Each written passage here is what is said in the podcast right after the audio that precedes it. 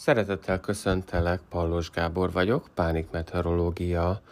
2022. február 8-a van ma. Sárga az előrejelzése a Pánik Meteorológiának köszönhetően az időjárás jelentés meleg front hatását előrejelezvén. Oké, okay, mit is jelent ez pánikbetegség esetén? Ugye gondoljunk a Gondoljunk arra a legközelebbi pánikrohamra, ami valamikor majd bekövetkezik, ugye?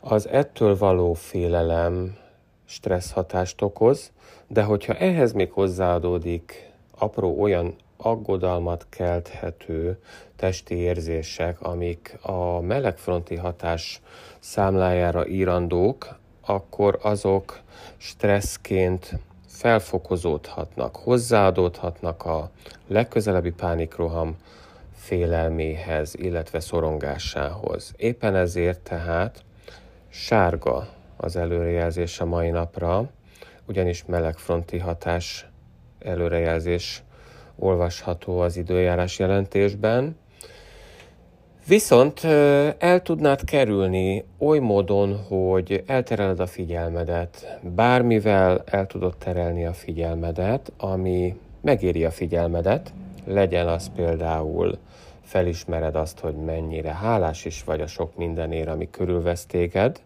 mert tudod úgy is nézni, hogy bizony rengeteg minden vesz körül téged. Éppen ugyanis nem fázol, lélegzel, egészséges vagy, szeretnek, és sok mindened van. Nagyon-nagyon sok mindened van, ami másnak nincs. Ez már is ok arra, hogy hálát érezzél a szívedben, ami már is egy ok arra, hogy kevesebb figyelmet fordítanál a legközelebbi pánikrohamod okozta szorongásra. Vagy gondolhatsz arra is, hogy mit is szeretnél elérni az életben, mik a közeljövő terveid, mondjuk egy éven belül, mennyi munkád is van ezzel kapcsolatban, és hagyd, hagyd, hogy ez a munka elterelje a figyelmedet. Legyél elfoglalt a mai napra, gondolj arra, hogy ma milyen sok mindent is tudsz tenni annak érdekében, hogy az legyél egy év múlva, aki lenni szeretnél, az az ember, aki felelősséget vállal, egy év múlva leendőbeli önmagáért, aki már ma elfoglalt annak érdekében, hogy az lehessél, aki egy év múlva szíved mélyéből is lenni szeretnél. Legyen szép napod ma, legyen pánikmentes napod ma, változtasd át a narancssárga előrejelzést zöldé, és legyen egy szép napod.